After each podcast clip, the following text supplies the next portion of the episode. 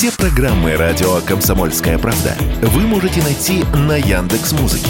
Ищите раздел вашей любимой передачи и подписывайтесь, чтобы не пропустить новый выпуск. Радио КП на Яндекс Музыке. Это удобно, просто и всегда интересно.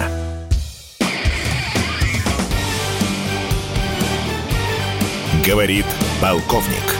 Нет вопроса, на который не знает ответа Виктор Баранец. Тот, кто внимательно следит за международными событиями, а особенно за специальной военной операцией, не мог не заметить, что в последние недели Соединенные Штаты Америки, Германия, Франция активизировали вопрос о поставках тяжелой техники. Тяжелую технику, легкие танки, например, пообещал Макрон Зеленскому. Огромное количество, 40 машин Брэдли, боевых машин пехоты, собираются переправить на Украину Соединенные Штаты Америки. Все это говорит о том, что украинская армия все больше и больше накачивается тяжелой военной техникой. Это, безусловно, наносит свои краски на поле боя и, в общем-то, свидетельствует о том, что Запад всерьез взялся перевооружать Украину. Ну и какие же проблемы это сулит нам?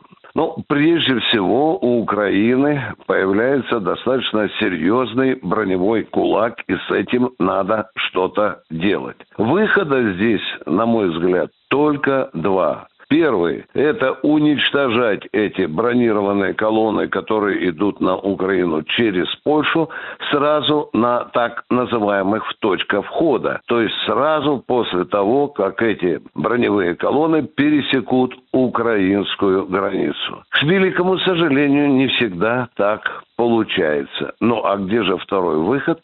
Второй выход заключается в том, что эту западную тяжелую боевую технику необходимо уничтожать на боевых позициях.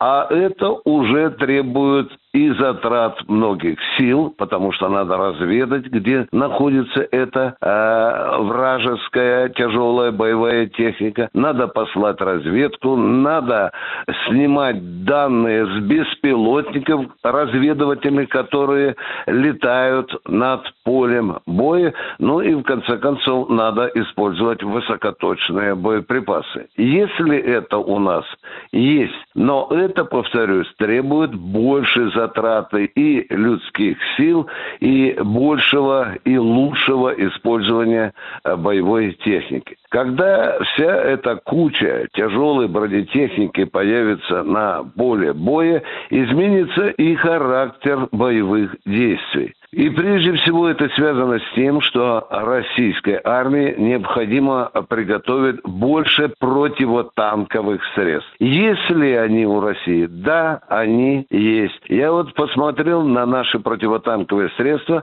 их набирается там полтора десятка.